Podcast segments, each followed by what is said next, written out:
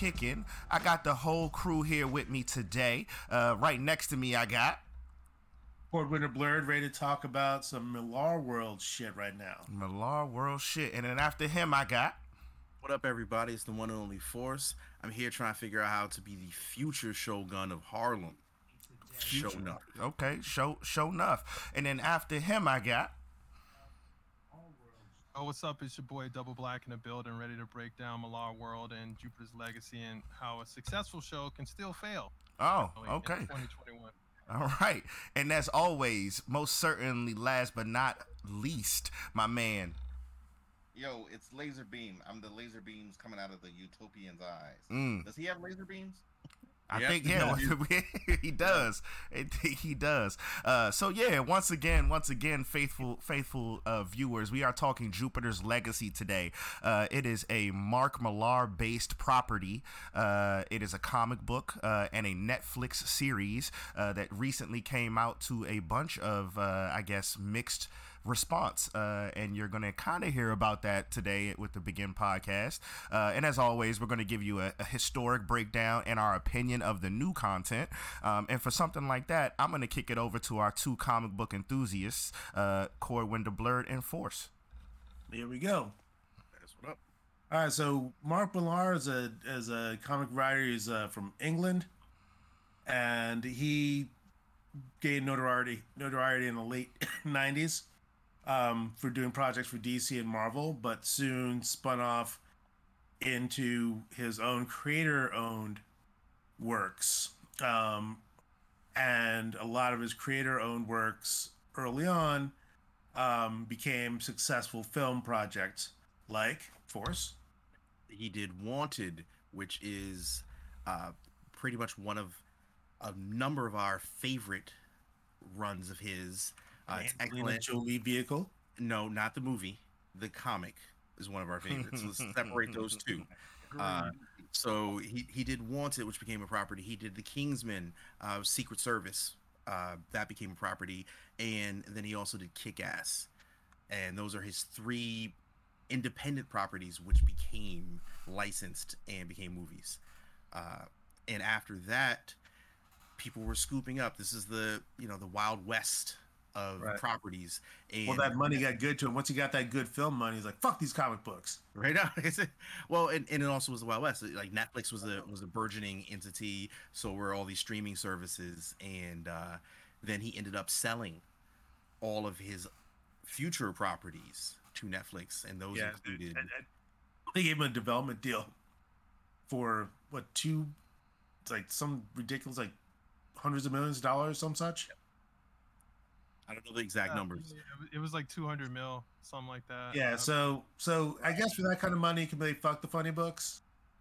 But as as as a funny book fan, I liked his earlier work better when, um, and uh, you know I've said it before and I'll say it again. Comics are a a uh, an, an, a unique medium of storytelling, which which can, lends itself to um, a different style of storytelling that can be told in in film or novels or TV. It's its own thing. So when you start to write comics that are basically pitches for for film projects, the comics just aren't that good. Which is which is kind of a drag for me because he's a talented comic book writer. yeah and and we didn't talk about some of the pro the projects he wrote was civil war which some some of you guys might have heard of Yeah. uh he also started the he did uh the Ultimates. Yep. Correct. Yep, Because he was basically the architect for what the Marvel. comic, the comic, Marvel. the comic uh, foundation for the MCU. Was People that he under- created that? Yeah, what people understand as the modern MCU, the- what the comics draw upon the most, he had a huge influence in architecture of creating the Ultimates. Civil Yep. Yeah, it was essentially it was essentially like Marvel's like New Fifty Two or something. Yeah, Yeah, more, yeah, before the new 52. It was He before that. It was way before that. Yes, yes, yes. But like it, it would be the equivalent of the two. Like Marvel did it way before them and in better style. He was No, basically well, they rebooted, and Yeah, he- that he would be more like decided- Secret Wars, which Hickman did. Right. They, they what they wanted to do was create a different line of comics that instead of like rebooting their old lines, they created a kind of a separate universe to tell um, stories that didn't that they felt that weren't encumbered by 50 years of continuity and to kind of update these characters and make them fresh. And he came up with the idea uh, of of um, basically drawing uh, with with Bryan Hitch, who's a his fellow Englishman who was the artist, of drawing the um, the Avengers, the the Ultimates, as you know, modeling them on actors, and um, so each um, um, each each character had. Uh, even joke about in one of the Ultimate books, like, "Hey, if you were an actor, who'd be playing you in such and such?" And he he was the one who came up with the idea of of drawing Nick Fury like Sam Jackson, which led to Sam Jackson getting the role. That's, that's true. Right. And he did the same thing in Wanted. Essentially, the characters in the comic book look like, Like Pop, Halle Berry, then Eminem, Yeah. Eminem, and Tommy Tommy, Lee Lee Jones. Jones. Or those characters.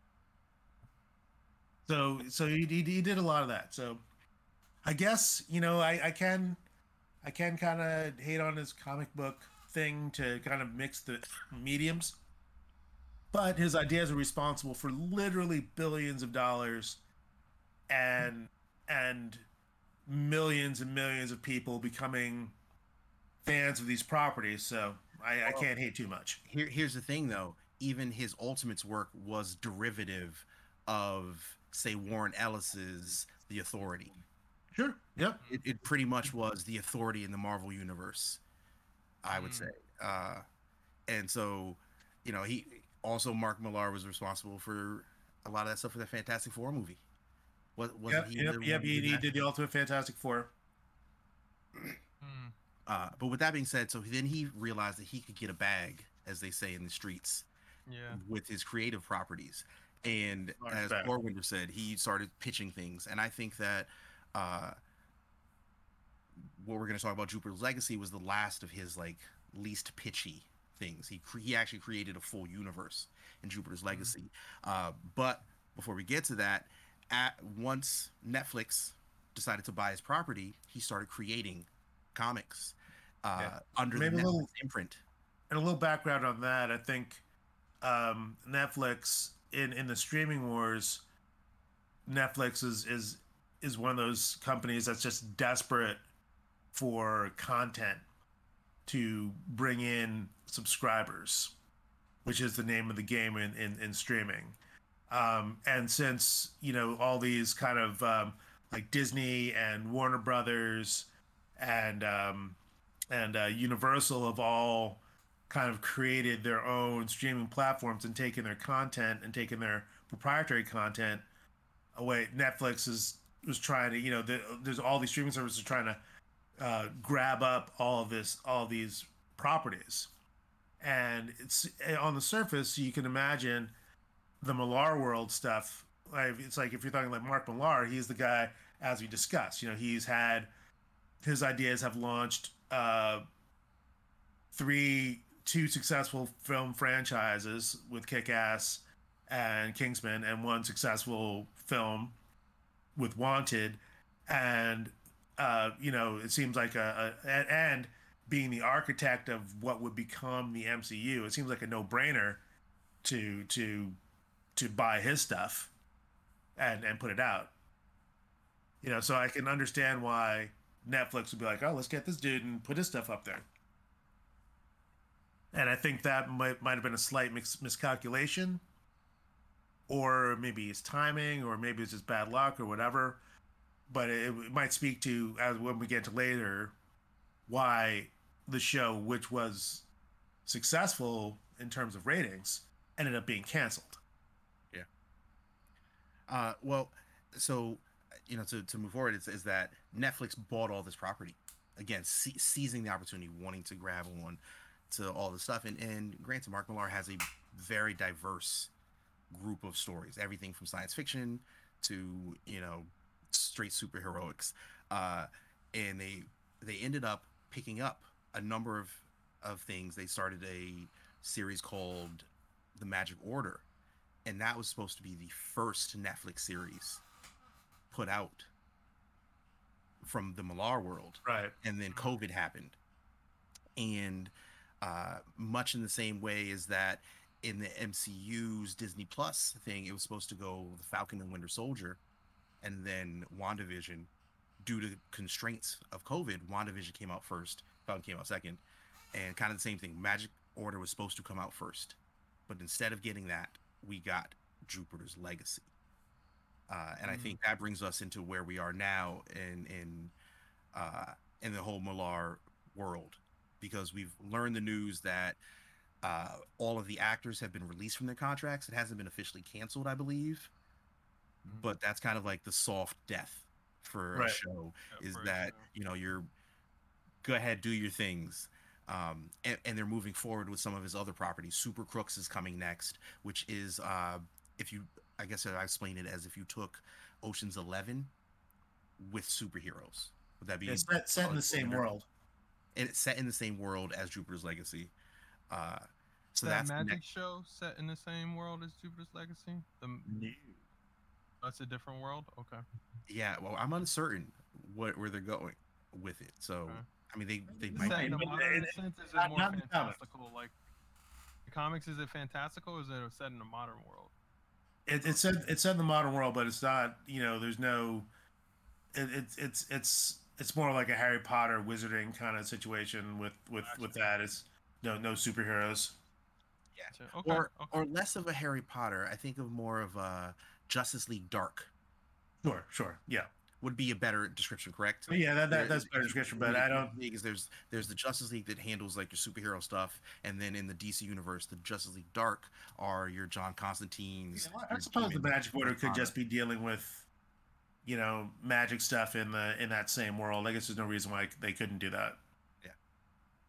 Uh, but but that brings us to Jupiter's Legacy, uh, which came out before the Magic Order. The Magic Order is still uh, they're going to start production on it.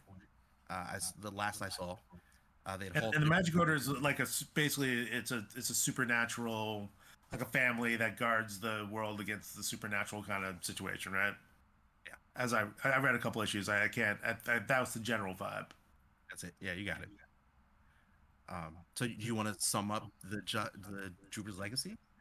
Yeah. All right. Well, Jupiter's Legacy is uh, about a group of uh, individuals from who gain um, fantastic powers in 1929, and then proceed to um, become the kind of classic idea of of superheroes that we that we kind of grow up with. You know that that um, they become uh, agents of of of uh, I guess order, what you might say, and and they philosophically uh, decide to just where you know they they guard the world, but they don't influence events directly. So they don't um, they don't interfere in World War II. They don't interfere in Korea. They don't interfere in, with the with the quote unquote system. You know,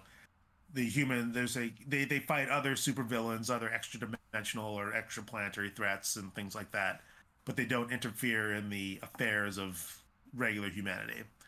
And um, Jupiter's legacy is about that kind of belief system starting to break down.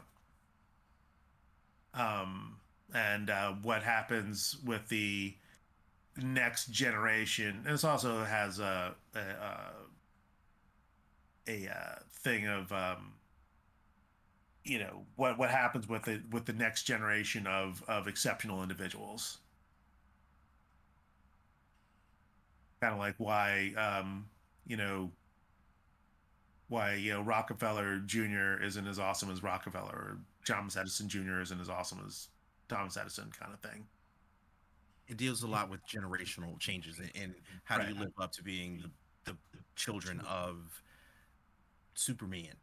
You know, your your father is is the highest level you can reach. Right. And every, uh-huh. it's it's it's everybody knows, you know, there's no secret that it is. Every, everybody knows who these people are, you know, because they've been around for hundred years. But they do so have they- secret identities. and they had kids in the 80s so their kids are or like 80s 90s for our time so like because their kids are like 20s like early 20s like I right guess now when when it when the when the book came out around what when did it come out like 2010? I think so. 20, 2012, I think. So I guess the kids would have been you know born in like the 90s then, um, to to to in the 80s and 90s. So they, you know, it, it it's been a while. It it was, it was a little little little off. Yeah so i guess now you could say the kids were born in the 20 in the early 2000s Yeah, or late 90s, early aughts. yeah early odds okay because there's there's that whole generational conflict Yeah, like like 22, 23. And I think maybe in the book they might have had a throwaway line of they they just never, you know, started to have kids until later because they were just too busy superheroing or something. I don't know. They were so uh, one thing I, I'll have to say to all the listeners and viewers is that uh, in the comics, uh, there the the series Jupiter's Legacy is set up as miniseries. So it started with Jupiter's Legacy, the six issue miniseries. Then they did Jupiter's Circle, which followed the parents. So that was in the 20s up until like the The 60s, right? yeah, late 60s, early 70s, I think. Uh, so you're working with two timelines, and then the end of the whole comic series goes back to the present, where uh, it deals with the children and the aftermath. And so the show kind of deals with both of those at the same time. Uh, you know, in in in those comics, you get you get a little more expansion of, Yeah, of which which I thought was a which a which which is an interesting conceit, but it it uh, it the, the the execution I think was too slow move, moving and confusing for people. So what you're trying to tell me right now is during this whole show they were switching back and forth between somewhat current time and the 30s. yes. Yes, I ain't Yes. pulling none of that shit from the show. Okay, but let's save that for the opinion part. Let's say, but I'm I'm glad I'm glad we we determined that during this. Y'all y'all keep on going, but that that's even more gonna base my opinion on this shit. That is yeah, I mean, and wow. that's- and that's okay, Problem if you, if you can't even if you, I think you have a problem in your storytelling if you can't even communicate that. that's and they didn't. They did not, Core Winder. I just that's that's my point. so cool. All right. So yeah, those are supposed to be the same dudes except hundred years earlier. Okay. Yeah. All right. And- Now and now I get why the beards were so bad. And and a spoiler alert uh is that the the whole crux of the Jupiter's Legacy comic is the old heroes become you know kind of a thing of the past. You know it's a, a comic trope that we've seen a number of times in almost every universe. Uh but what it comes down to is the kids take over and realize that they don't have any idea how to rule it. And then you know out comes the misfits to bring back order. So the the the It's a twist on Kingdom knew Come. that. yes. Uh unfortunately as many of mark millar's works the comic is not what the movie or tv show is. So they lose a lot of that. Oh yeah. There's a lot lost in the There's- I- I- translation of this. And they had to lose a lot. That's all. I, they, they, I'm just. I, I- I hope. think I they- hope they lost a lot. the, the decision to try to tell a origin story and a disintegration story at the same time was kind of weird. It's like because you didn't like. I mean, obviously, people didn't. You know, you don't necessarily get it. It's like you're starting to watch these two parallel shows. It's like, okay, you got these these old ass superheroes moralizing against their kids. Then all of a sudden, you're back in the 1920s for some reason, and then you're, you know, there's more of that. Then you're back in the 1920s for another reason, and you know, it's it's never really explained that oh these are the same people. And then by the end when you're just like okay these are these are how they became these heroes or this is how they got their powers you don't care because you're like what the fuck is happening here It's a great ex. That's a great explanation of my range of emotions through these two episodes I've watched. Yo, Uh, so uh, I want to quickly say, so it it seems like it um it, it's it's like uh, a throwback to a show from a decade ago, uh, Lost, or from two Yes. decades. Yeah, Mhm. essentially it's like Lost, where they're you know trying to have these flashbacks, uh, and these current events to kind of you know yeah uh, yeah. with each other to explain, you know, where people were at and where they were, you know, going in the past. But that's like Lost is like just what people were doing maybe a year ago or two in their lives or last week, and then it shows what they're doing on the island. Or this show is like, you know, that's a hundred years ago, and and it's all like done in one season, and they're like trying to, I don't know. It's it besides, yeah, It's, it's, and it, it happens multiple times per episode, and that's what makes me like kind of lose focus, right? Because like now that that Corwinder says it, I'm starting to piece together things. Like the the fight they have against Black Star is like current like heroes and stuff like that, and then the Rockefellers. Oh, I'm sorry, the the crash on Wall Street is like a flashback. I thought that was all in the 30s before you Right. you know you would say something about it. I thought I was like, yo, they got some real nice suits for the 30s. These motherfuckers, this shit is updated. They really out here like this. They refined some metals. Really they, you know, a lot of shit has happened industrially that wasn't supposed to happen yet. That's where I was at with it. So like, I, you know, like it, it, it they don't clearly make that evident at all. Yeah, no, they they they, they don't, and it's kind of like um, if, I mean, if they had maybe condensed that whole, uh, like yeah, one that that whole 1920s situation into like one episode, and then what- done yeah. like a hundred years later, you know, they they couldn't. So okay, so this is where I'll chime in and get in on this because I've been waiting to get on on this show. So okay, so spoiler alert. I have watched six episodes full, and it's an eight episode series, and the last two episodes on fast forward. Court mm. Winter has watched the whole series. Chris, How much have you watched? I Me? watched. Uh, oh, force no. I I have watched four episodes, but I've read the entire comic series, and I could not bring myself to watch any more than the four episodes. Okay, Catalyst, how much did you watch? two and a half episodes. I got like halfway through the second episode. Oh, sorry, the third episode, and I was like, "This, I can't do it. Can't do it." Yeah, and then Laserbeam, how much have you watched? I've watched uh, the complete YouTube trailer. And I've seen the Red uh, Band. extended uh, Netflix trailer after it played after an episode of Castlevania. So my point is that we're all coming from different. Obviously, this we are nerdy guys, and this did not capture everyone's imagination, and it was a hard thing for a lot of people to even sit through and watch. um, so we're going to get in. We're going in on this one. Uh, if you didn't realize where we were going with this, and then on top of that, so to your point, what you guys were just raising of like, why didn't they just do all the old stuff in episode? If you were like, I like so many of this of this stuff is seared in my brain, but like that old timey stuff, th- there's literally like nine hours of that shit.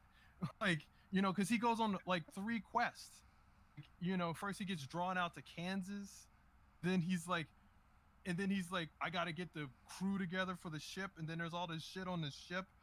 Like, you know, they don't even get to Right. the island until episode six, man. like in the old timey stuff, like I was just like watching this show being like, will they please get to the island? And because I knew like once they got to the island, they would explain how they got their powers. But I was like, this guy's going on like four MacGuffin false quests just to get to the ship. I was like, yo, like this is some bullshit. well, I'm saying that they condensed all that shit and like just in all that storyline streamlined it into one episode, and it's been like you know had him come flying down at the end. It- you know. well, here's the thing: is that in the comics, uh, one thing I will say about Mark Millar is that he he writes a good pitch comic, and in the original Jupiter's Legacy, they do switch between the present day with the kids and then the past, but it's brief. It's like things like they go to an island, they get powers, they fight crime. That's it. No exposition. You're just led to fill in the blanks. And I feel like uh, this is going to be something I, I hammer home this entire episode is that Mark Millar has a PR problem. He has a problem with his properties. Like the PR stands for property relatability. And his PR problem is that he sells his stuff. He That's gets the what PR stands for. No, that's for today. Oh, That's okay. for Today, I said, Stay I was like, that's not, that is not what motherfucking PR stands for. That is-. I had to stop. I said, "Whoa!" I said, "I know we reviewing Jupiter's. Legacy, but we can't be that not good." Listen, you're doing the most here, and, and I feel like, uh, and that's the thing is that uh, the translation of of his his properties is tough. In that, in the comics, he's able to deftly move between the both worlds, and if and then what he did was the first series, the first six issues, did a little bit of both, and then he spent twelve issues just on the past stuff. That's because So would comic books are a different medium. It's a different Yeah, I mean, but, but storytelling. It's- it's more one, so space, all yeah. he had to say is Do that. just give me one episode. Give me instead of throwing these things in here, trying to like make people be like, I'm on a MacGuffin quest three times. Just do one episode. Just do it. Yeah, give it to the. it would have helped. like it would have helped me because I thought old girl with the goth neck thing and the wine situation. I thought that was the 30s. I was like, this don't fit the time at all. I was like, why would you? That's she has a happened. cell Yo. I was in How the did you- 30s. how I was like, what the hell? I was like, this is crazy. Facebook. What? Oh my god. Yeah, there's so many. They, this they're trying so hard to be Marvel, but like, you know, it they they need the. Well, I mean, I guess Loki took it like just a little bit to talk about that, but it's like the what the Russos do. They always tell you what day it is, or not what day it is, where you are. It's like Germany, Yeah. U.S. And then in Loki, since there's a lot of time travel, they're like 2012, 2020. Like you know, they need to do that for this show. Clearly, because No, no, the- it's just- like you're saying, Yeah. too much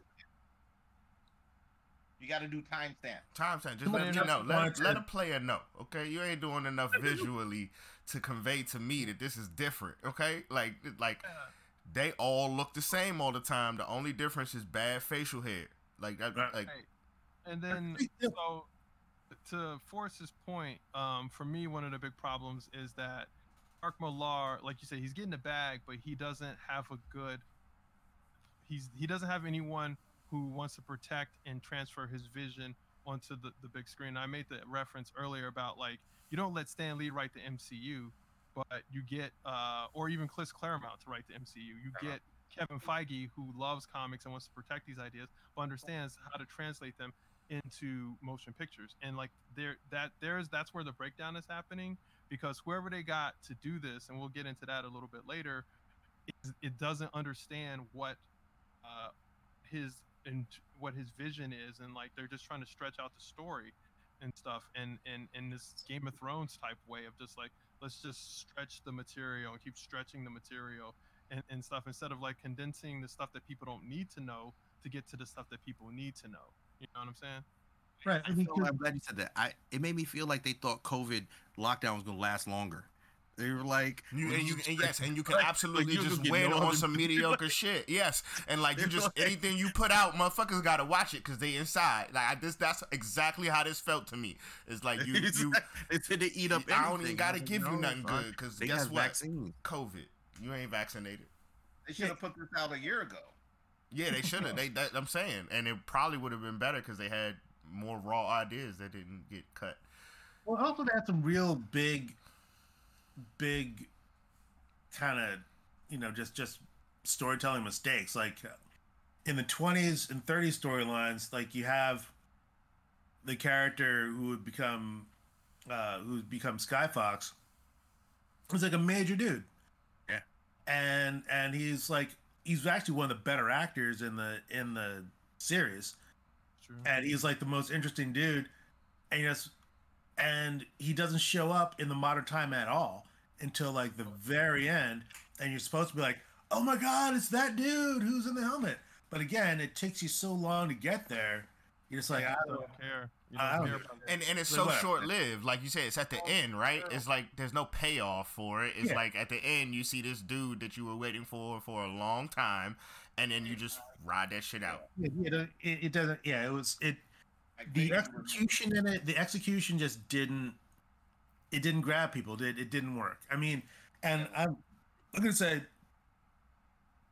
You know, I, I liked it more than any of you, and I didn't really like it that much. You were the only one who I- watched the whole thing though, so I guess that's Yeah, testament true. to it. Well, Like, yeah, I get- I- I'm a completionist, so sometimes when I start, I'm like, ah, I gotta fucking finish this shit. Yeah, that's that's, God damn it. that's me with video games, so I feel it. I mean, I was kind of there too. I was just like, I'm just not gonna give this any more of my conscious time. I'll just watch it on 2x as I like clean my room because it took them too long to get to the power shit. I was just like, I just wanted them to get to explain how they got their powers, and then I was like, really, six episodes, my dude. Here- here's the thing that we talked about, and, and this is before you came in, Cordwinder, is that like in the comic series, uh, much like even in Invincible, like there's a turn. Like every like any good show, like you're you're waiting for you know the surprise to happen. Um, in the comics, Jupiter Legacy, I think it's issue three where the takeover happens, where the kids do it, and, and it shifts it into a different narrative. And in in this movie, uh, this uh, Netflix series, they don't even deal with anything in the comics. They're It giving backstory. They're doing exposition outside of the comics, which doesn't need to happen. Like because you know, uh, by doing that, like I'm gonna be honest, Mark Millar, he's a he's a good writer, but he, he again he's writing these pitches, so like a lot of the stuff in the series isn't that fleshed out. So you just you just pick it up. You're like, all right, cool. Here's a superhero. There's like a Superman analog. You don't know their powers. There's like a Justice League kind of thing, and then their kids get powers. Uh, the kids revolt. Cool, you're Yeah. in it. You just believe mean, it. And they set they set a little bit of that up, but I feel like with the story choices that they made, it would have been really. I think what they were going to try to do is is make uh the kid like Brandon the Paragon, like the utopian son, like make his downfall. Like they had to get him to the point where he would kill his father But okay, so and and it's like they really in the first series they just really didn't get into that point where you could just it, it would have been like uh revenge of the, revenge of the sith where you know anakin just turns like oh okay i guess i'm gonna start killing some younglings now you know yeah. you, know, you Yeah, can't that, that's a good analogy because like so much of the shit that happens in the show, I'm like, but why? Then I'm like, I don't care. Just keep Yeah. going. And but and I, I think I'm that's like, the good thing don't about. Millar's work is that he leaves you. It's kind of like Jeph Loeb. If, you, if anyone has ever read anything from Jeph Loeb, uh, you know who who also worked on you know the the Ultimates universe and you know, he's the one who came up with the Red Hulk and all that. He, he's very sensational. Like you just sometimes just suspension of disbelief. You just don't care. Let's get into like to the real Well, story. One, one thing about Jupiter's Legacy, though, that I think is timely and that's that's interesting that they played with, is that um, it's also about the erosion of norms, the the erosion of normal things. Like um, the reason that the younger heroes are dissatisfied is because the supervillains suddenly start killing them Yes. and they're just like, well, you know, well, we got to fight fire with fire. The Utopians like, no, we don't kill. That's not what we do. It's like, but they're killing us, and eventually it gets to the point where it's just like, well, if we don't take this dude out, they're just going to keep killing us, you know, and that's what kind of drives them over the edge. And if you think about our world now, it's like, you know, during the Trump years, it's basically, well, maybe not even that. Maybe Trump's like the the Trump years were the the uh, ultimate expression of it.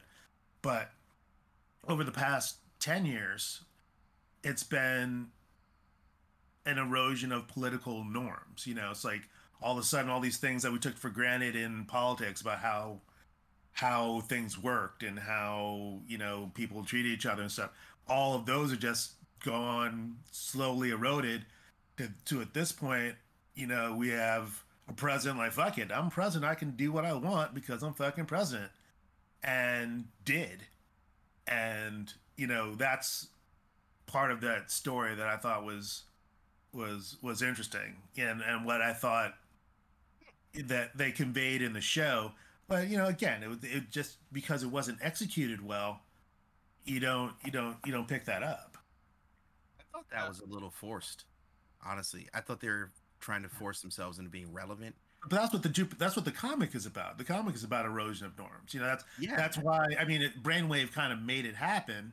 Yeah. But still, that's what it's about. It's kind of like I, in the comics, so spoiler alert, in the comics, what happens is that Brainwave convinces Paragon, uh, the utopian son, Brandon, to kill his dad. oh, Brainwave is the Utopian's brother, by the way. Yeah.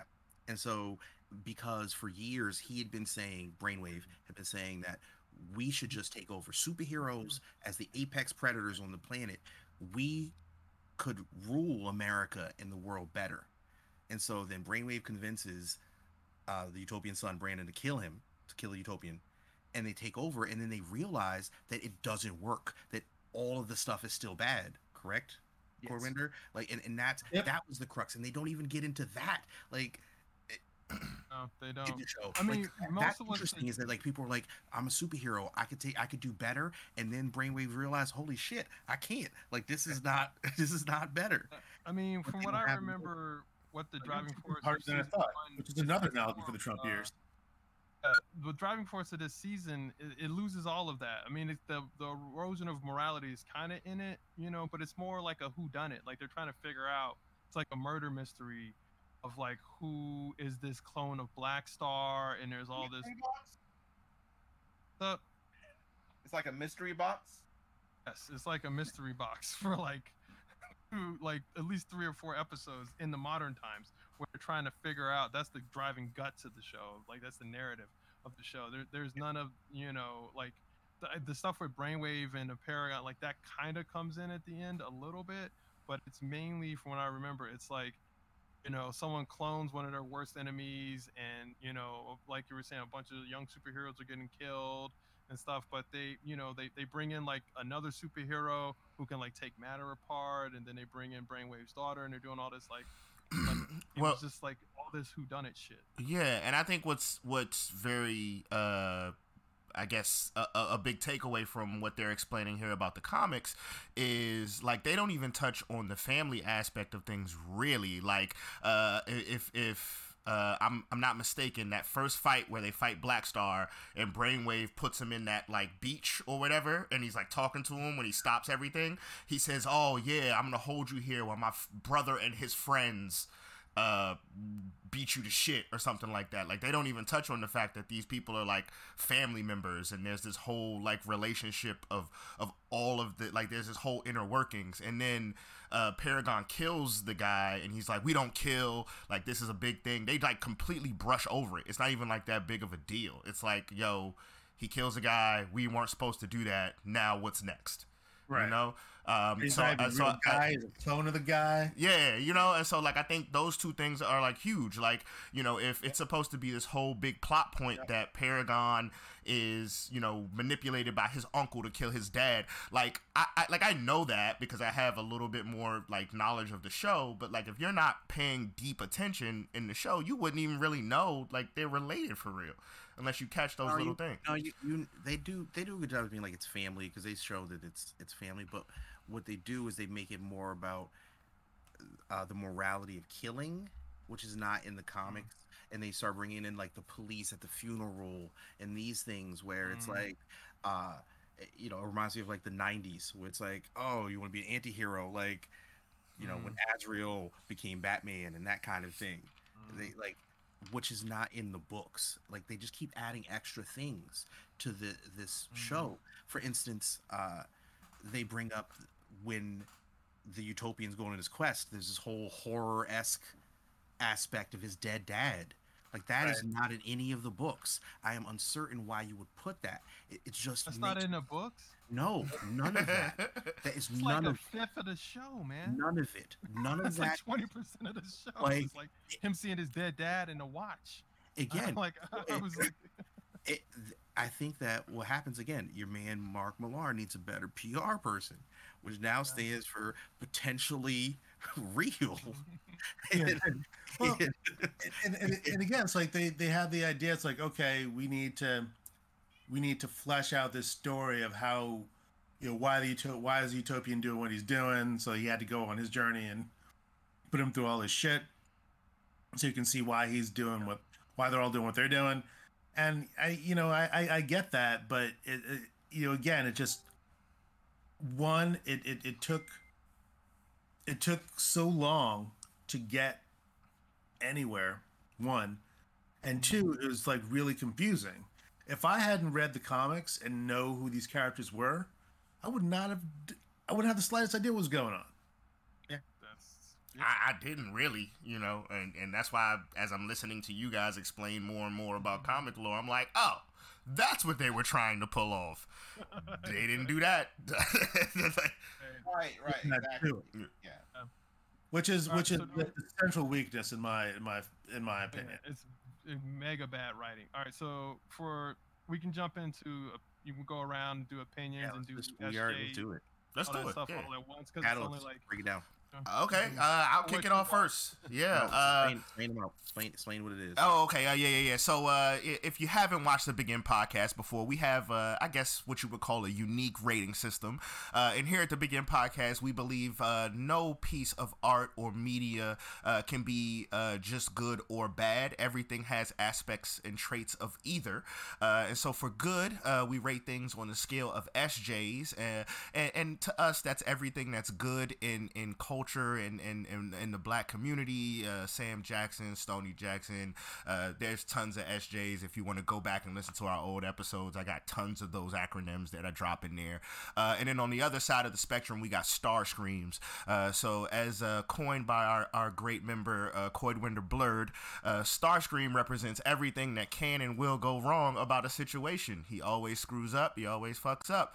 So, if you know the media is fucked up, we call it a star scream. Um, so yeah, uh, on the good end of the spectrum, we got SJs. Bad end of the spectrum, we got star screams. Uh, so you're gonna see us do a scale of one to five on each side, uh, and that'll tell you how much we liked and disliked uh, this this given piece of art. So yeah, all right all right i, I guess I'll, I'll i'll go first i'll probably give it the highest sj reading, which for me is going to be i'm to give it i was to give it two and a half but i'm to give it three sjs um the the I, I thought that the the actors all went all in. I think they all did a good job. And what they were trying to do with the kind of snyder-esque cinematography make it kind of look comic booky with the color palette and how the backgrounds were.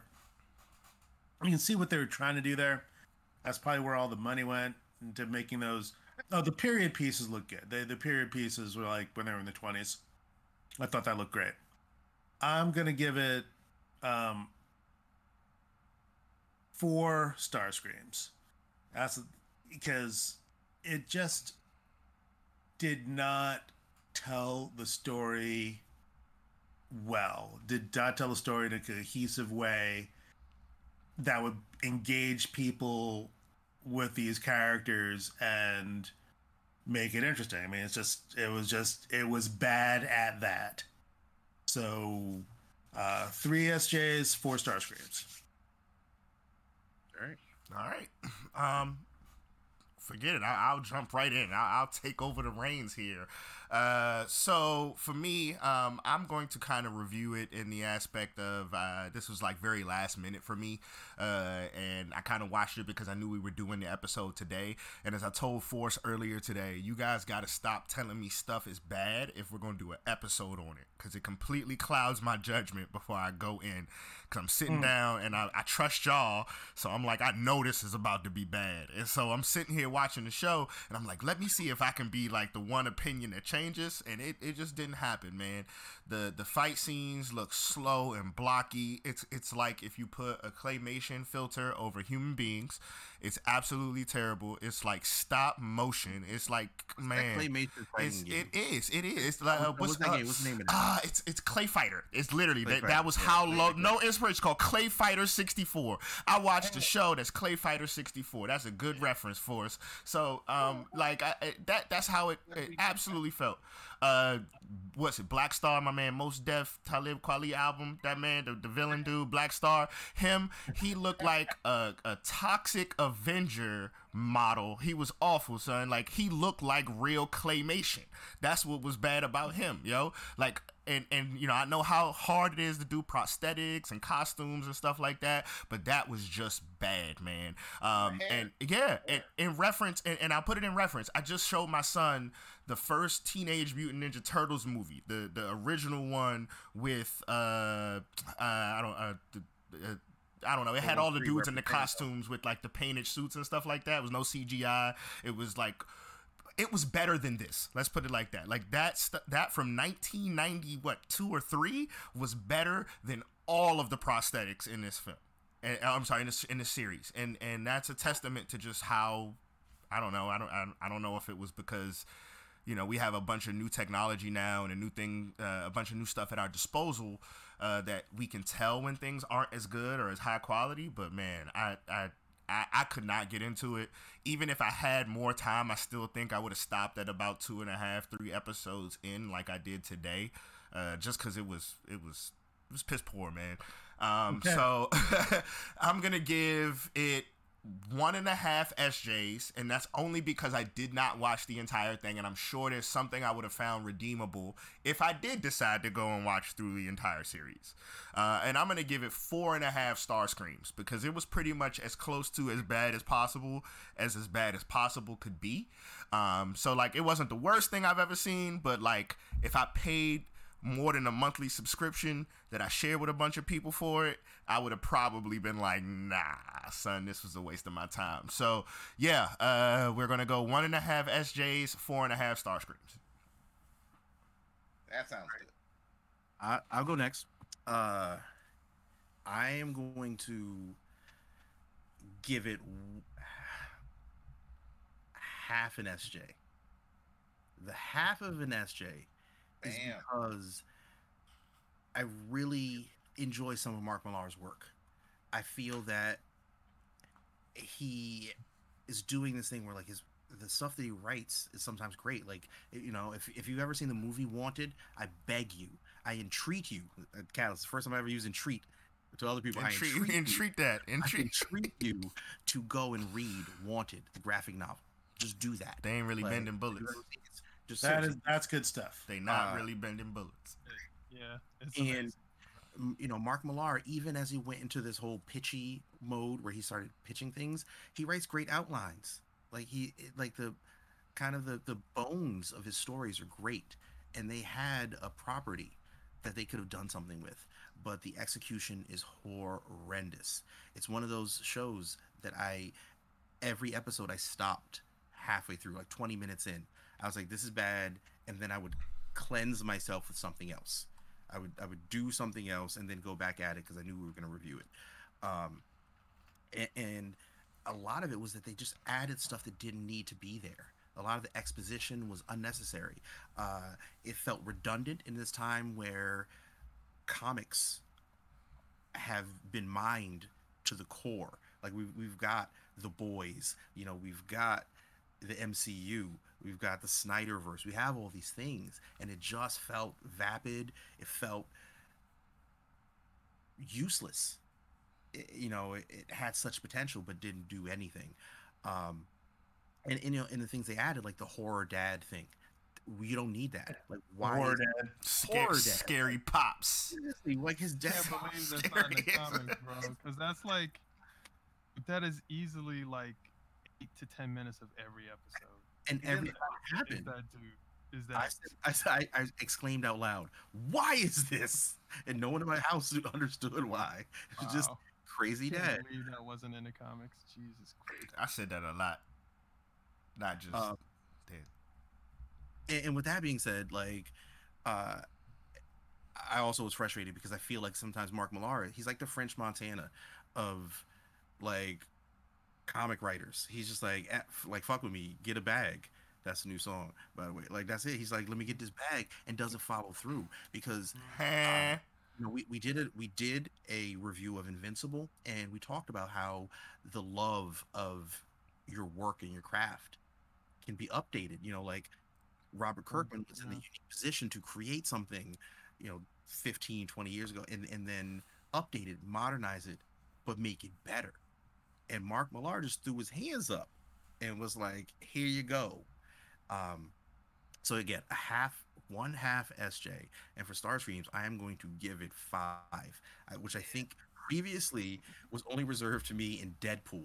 And this, Deadpool too. this show Oh, wow. elicited Deadpool like levels. I gotta Like- get a sign or something I can hold five. like if I could walk away, like if, and if you've never heard our Deadpool episode, Deadpool two episode, uh, I walked out. I tried to walk out the movie He, twice. he tried to walk out the episode we recorded. Okay, he tried to walk out the episode. Fuck the movie. I was like, you got headphones on and a microphone attached to you. And and Tell- that's how. Tell him how why you mad, son. Tell him, tell him why you mad. Again, the show made me. It, it Five just- star screen. it, it frustrated me because some of these characters were kind of dope. Like I, I reread all of the comic series, and there's like some fun stuff that happens. You know, like the when the uh, Chloe's kid comes and is like superpower, and, and they're like, "Yo, let's put the heavy hitter in," and he fucks up the the assassin with the katanas. Like I love that. Like some of the scenes where Brainwave in the comics, like he because he builds these constructs, it's just beautiful on the page. Like these little things they should have just taken from the page and put there. They missed these opportunities, and it frustrated me to no end. It literally, it was like finding out that Pete Wisdom was this fucking dude, like this dude. knew, you were gonna, knew you were gonna do Pete. I, Wisdom. I knew that was coming oh, back. I knew I, I knew that was gonna be the first thing. I knew it too. Double black. I, I in my head I was like, oh, he about to talk about Pete Wisdom. I That's what I was like, said, tell him why you mad, son. Tell him why you mad. How did it do your Pete Wisdom? But every that's me like half half a half a uh, SJ just because I do think Millar the whole Millar world there his universe has potential. And I hope that in this next show Super Crooks like Super Crooks again it's it doesn't have a lot of meat to it but the bones are strong. And it could be a fun romp. You but if they do the same thing with Super Crooks they did with Jupiter's Legacy I think this whole universe is a wrap. Nah, Look son, that was great. So you try to be like I'm big boned it. With a slow ass horror movie from hundred years ago in Super Crooks. I'm, I'm interspersed throughout the. See, All right, so uh, laser beam, what you got? I'll just. Uh, I just have a funny thing. I I was just gonna say that sounds like a bunch of skeletons. That's know. yeah, that's what I'm saying. I don't want none of that. That's not... Shit, this No, shit ain't whack. It's big boned it. But but what Mark Millar doesn't usually let your imagination fill in. Like sometimes, like, all right, cool. You don't have to explain what the utopian's powers are. He just dope. Like, cool. I don't need to know how they got to the island. They just went to the island and got some powers. But instead, they want to explain it with like he went to where did he go? Block Kansas. Wis- goes- Wisconsin. Oh, he goes As Kan- I thought it was T-Pain would say. I don't know where Oh no. I don't. Know. I don't know. I'm trying- It was, I believe it was Kansas. it was Case yeah. probably Kansas. And then go So, somewhere, uh, and then he gets his friend. and Eric. It's- come All on. right, I gotta hear Double Black's take on it. Then I'll give my my review. Okay. Uh, so yeah, I mean, I, I guess I got a lot to say. I mean, I've, and normally when I have stuff like this, like you know, other mediums that I watch, uh, like The Expanse, like I want to read those books. Like I read the Game of Thrones books because Game of Thrones is so good. This is the opposite. I'm never going to read these books, which is a shame because they sound so good. And I love Mark Millar. Like Wanted is like one of my favorite graphic novels. I've read it like over a dozen times, maybe two dozen times, and uh, the, you're- you're totally right. He lets he doesn't give his properties to people who will trust and, and respect them, like a Kevin Feige over at the MCU. He just like gives them away.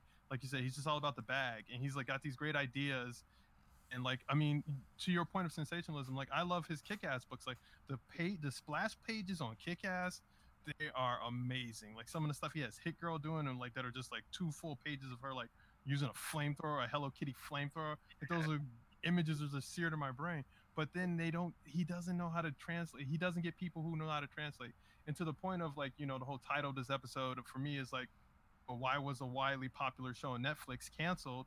It's because there's just too many cooks on this show. So you know originally to give a little background and stuff on like why how I feel about the way I feel is first four episodes of the show were uh, the showrunner was this guy Steven DeKnight, who was one of my favorite showrunners from the he did the show Spartacus. So if you're familiar with the show Spartacus, um, you know all four seasons, Blood and Sand, Gods of the Arena, Vengeance, and War of the Damned. Like DeKnight is the man. Like he did the first season of Marvel's Netflix Daredevil, that show. So if you like that stuff, then but he got into a huge fight with Netflix over the money, and they want they were they were lowballing him, and he said, "I need more money to make this show better." Then they fired him after episode four, and it's the episode, and they brought in someone completely different who brought in all these like other ideas of like, well, let's make it a murder, let's do the mystery box thing, and let's bring in this like you know ghost dad stuff, and we'll have him go on like three MacGuffin quests and stuff. And so they added all this stuff that you know Forrest was talking about and Corwin were talking about that completely diluted the story and what was interesting and so like there you know and then you have that and you have when you when you when you've taken a, a good idea and then you with too many bad ideas and too much bad writing is either the spectacle like it'll look really cool like maybe like the snyderverse like oh it's really cool to see you know superman fight the justice league you know when S- superman comes back or you're hoping that the acting will be really good and and and and um, elevate the material and I'm just like, I'm just sorry. Josh Duhamel was not up to the task. Bibb was not up to the task, elevating this material, and the the spectacle was not there because they didn't spend the money. And so, I mean, for me, it's just like, what, like for the daughter, I was like, were they just pulling random chicks who look like a Kardashian off the street, like just being like, hey, we like your look, get in the shot because her acting was atrocious. I was Son, like, wait, spoiler alert. In the comics, Chloe is the hero. She is the big protagonist. At the, okay, end, the end of it, right? Corwinder, like she's the one who back and she's like, "Oh, I've been Like, giving up. get in there. I She know, cleaned. her she whole cleaned that goddamn room. She come back and clean that room. yeah, she's, the, the whole comic like, yeah. Being a There's, like- superhero and then coming back and being like, all right, you know what? I, I wasn't there. My dad got killed. Now I'm going to be a superhero. And she Right. leads the charge. And you Okay, don't get I any of that. But you don't get, like, that actress doesn't convey any of that. Like, it doesn't. just like Oh. this whiny swirl, and she's so like just like dimensional, and so and her creepy ass mom following her around. Like the mom's whole arc is that she uses her superpowers to spy on her fucking daughter. I was like, what the fuck is this? Like, it's basically like Wonder Woman, and she's just like being like, what's my daughter doing? My daughter. I'm like, what the fuck? This is this character's whole arc. And then like you know, I'll try and touch lightly on the racism, but it's just like you know, half the show takes place in the 1920s, and then like there's two black characters know, one of them, a son, a father, and a son, and the son ends up being one of Jupiter's legacy people gets powers. These guys, like at least when you see them on screen, they experience no racism whatsoever. Yes, yeah, it's like the most like it's the, the most idyllic situation for black men at the time. I'm like, that did- Exactly. shit ain't going on like that. Mm-mm. It was like, bro, this is 1929? It's like this is eight years after Tulsa. This is like four years after the Chicago race riots. Like, yeah, there's Yeah. a part where all these white people lose their jobs, and some black people are telling them, "Calm down, be it'll be okay." like that's not. Nigga, stop it. You can't even sit at a Woolworths counter. Stop. Exactly. I was like, this show is ridiculous. And then you fast forward to the modern times, and the black dude is paralyzed. I was like, so the one black character is Mantis. This nigga's paralyzed. I was like, oh my god. Shout out to As man. Winder always says. Yeah. and, and Yeah, exactly. his his wig was off. That shit was terrible. He had the man wig just sitting lopsided. I'm like, what is Yeah. happening? And his character's whole arc is relating to his daughter, who they've turned. She's a black character and has kind of inherited his powers, and she's like a coward. Her her, whole character is she's scared to fight because her friends are dying. I'm just like, oh my god. I was like, dude. I was like, I don't And know. in the comics, they aren't black. There's like that's what tou- that was the toughest part because the Flare was the one dude who left his family. His whole arc in the comic series is he Right. abandoned He's his family. dad. Yeah. He's a deadbeat dad, and then gets his neck snapped, like he's Right. paralyzed, That ain't- and then his family comes back, and then they made that dude black. Like, oh, It hurt. Yeah, it was garbage. That's why ain't nobody garbage. experienced no racism because it was all subtle. It was all. su- it was There was like some subtle shade racism in there, but you're right. It's not like he was. But the, you know, they don't call him the utopian for for nothing. You know, he was supposed to be like, it's like he, he was supposed to be like the guy who was like, it's like I don't see the color of a man's skin, and he, he Sure. worked hard. He works hard for me. Like. I'll do right by him. But the rest of is again, that's like the Captain America problem. That's one of the jokes I tell. I was like, I was just like, I'm not buying that. Like Bucky's not racist. I'll give you one guy from the 1920s ain't racist. You motherfuckers, 1920, like everybody else is racist as fuck. and the, and the ones that wasn't one- racist was racist so they could fit in. So don't tell me. it's like don't tell me Yeah, that. I was like, okay, so I'll give you the utopian, but these black dudes don't experience any other. I was like, fuck out of here. man. Right. It's like I'm, I'm, I'm not. Like to Corwin's point, like they're always trying to neuter the black man somehow, so they text line the guys in a wheelchair. I'm like, okay, so yeah, the bad acting, the bad writing, the bad uh, uh, translation, the the like blatant racism, like all added up for me to have like uh, the only there's one scene that I really really liked was the the scene where he is talking to his arch nemesis because arch nemesis is a psychiatrist. This is Tony Soprano moment, the utopian. He goes to talk to like basically like the Lex Luthor's where who's in a maximum security prison, and that's he he uses that as therapy. So like Yeah, like like uh, Jacob Blake or something. Yeah, Yeah, they, yeah, he's- yeah. he's talking about how no one understands the burden that he's carrying stuff like that and i was like that is interesting like even with the homelander and all these like superman analogs we still haven't seen a scene where there's a superman type character really talking about what it's like to carry the weight of the world on your shoulders that one scene i'll give it a half a star screen half, half sj Half SJ for that, that yeah. so i was like oh that's kind of well done that's kind of dope that's kind of interesting and josh Duhamel did rise to the occasion on that uh, I'm gonna give it a full five star screams because this was some old bullshit, man. like five. I God damn it! I need a sign. Fuck. Don I DeMarco. need a fucking image or something. The graphic, just five. Just. Five, yeah, five, You got yeah. five on it. I'll give it a- I'll just- the Give it a half.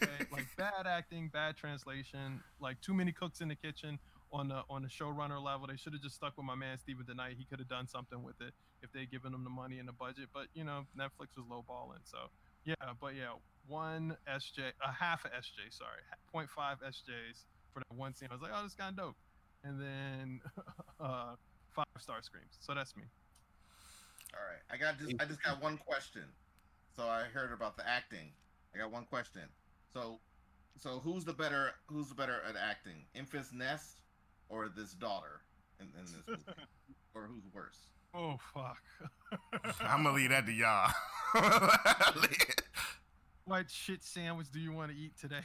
I'm Uh, I would I would say Infus Nest because at least he is projecting like this woman couldn't even make a modern day character believable. Like it's not that big of a stretch. Infus Nest like she's going into like you know she's you know even though like Falcon Winter Soldier set in modern day is a, it's a alternate reality where there's you know Zemo's a thing and you know Captain Yeah. America Iron Man are thing.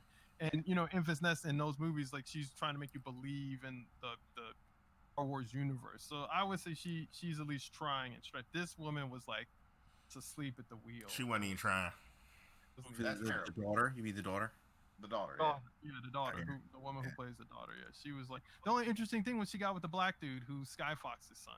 He was like the one interesting character, the guy with the stick who could teleport places. Yeah, yeah, yeah. He's He again, pulled up with the stick. you know, he got he he he, he had makes the stick talk. He's got literally he stick talks. to the talk. stick. Oh Yeah, man, stick that's talk. it's a future song. Uh, So yeah. That was, uh, and like for me, you're not a good character if like what's interesting about you is how you interact with an inter- an interesting character. Is it's like you know like she didn't hook up with him, then her story would have just been stupid and boring, and like her mom would have just been creepy following her around. Like, but like because that guy's story was interesting, like he's an anti-hero, maybe he's a villain. You know, he's got like he's searching for his father. You know, but, you know he's he's kind of got a heart of gold kind of thing. So he was he was black, so I was like he's kind of interesting. You know, but like so many of the the characters, you know, just the acting was so bad, the writing was so. Anyway, Very well. okay. No Actually, I like for me. the- And I like the fact that they made Hutch black. In the comics, he's not, but it works. Like in in the comics, his dad Sky Fox, uh, you know, he's around. I think like his his mom was like Hispanic, Latina, something like that.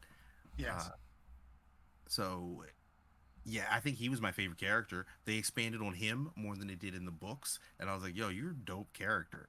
Like, you're much more lethal than in the comics." So, I'm not going to change my ratings, but I'm glad you brought him up because Mhm. his arc was kind You of know, cool. the, the one reason I'm a little disappointed that that they're not gonna get another season because I wanted to see him and Chloe. I want I wanted to see what their kid, their Superboy, would be like. And recruit the team. That was oof. Yeah, but yeah, like you're not gonna get another season because there's just too much. There's too much wrong under the hood of this show, basically. It sucked. Is Yeah, that better? There we go. Bam. So, You got anything else, Laser Beam? Or you good? No, no, it seems like a terrible show. I'm glad I didn't waste my time watching it. yes, Sorry, as the as the great guys laser beam would say, I know when I don't need to waste my time on bad stuff. So, uh, didn't really waste all my time. Not all of us did, but Jupiter's Legacy wasn't our thing. Uh, Begin Podcast didn't like it, but if you guys did, please let us know in the comments. Shout out to the comments we got today from my man D Dollars five nineteen who said, "I ain't even know it was a book." Uh, so uh, in this instance, uh, Begin Podcast out. Let us know how you feel about it. We'll be back next week. Uh, and much love. Peace out. Peace. Peace.